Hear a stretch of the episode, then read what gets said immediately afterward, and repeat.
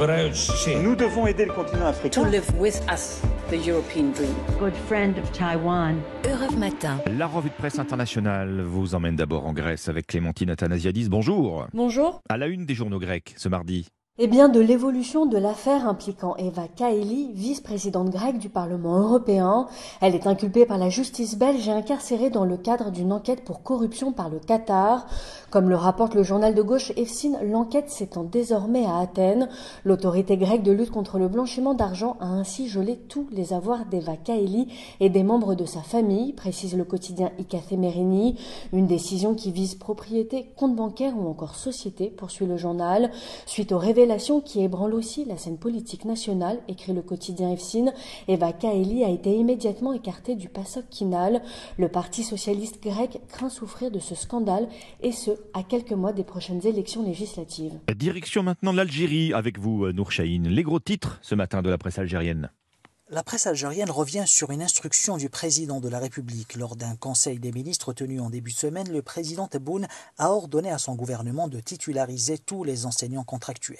Tebboune permanise 60 000 enseignants, titre l'expression. C'est le cadeau présidentiel pour la famille de l'éducation, écrit le quotidien.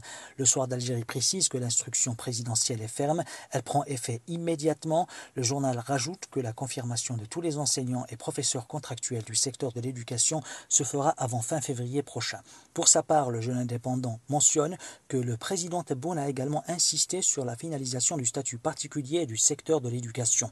Un statut qui devra apporter des améliorations dans les conditions socio-professionnelles des enseignants et qui devra être prêt avant la fin de l'année. Nous partons enfin pour le Canada avec notre correspondant Alexandre Lepoutre. Alexandre, de quoi parlent les journaux canadiens ? De la fin d'une tradition, le Québec ne sera plus obligé de prêter serment à la couronne britannique.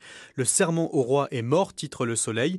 Les députés ont en fait modifié la constitution qui les obligeait à prêter allégeance au roi Charles III lors de leur assermentation. « Nous ne sommes pas un peuple de monarchistes », titre Le Devoir, en reprenant la citation d'un ministre. Il faut dire que la rentrée parlementaire de novembre dernier a été mouvementée.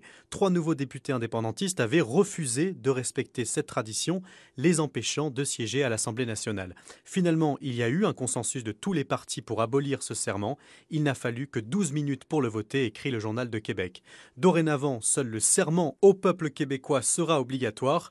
Peuple québécois qui, selon un récent sondage, est à 70% opposé à la monarchie. Merci Alexandre Lepoutre, merci à nos correspondants. 6h54.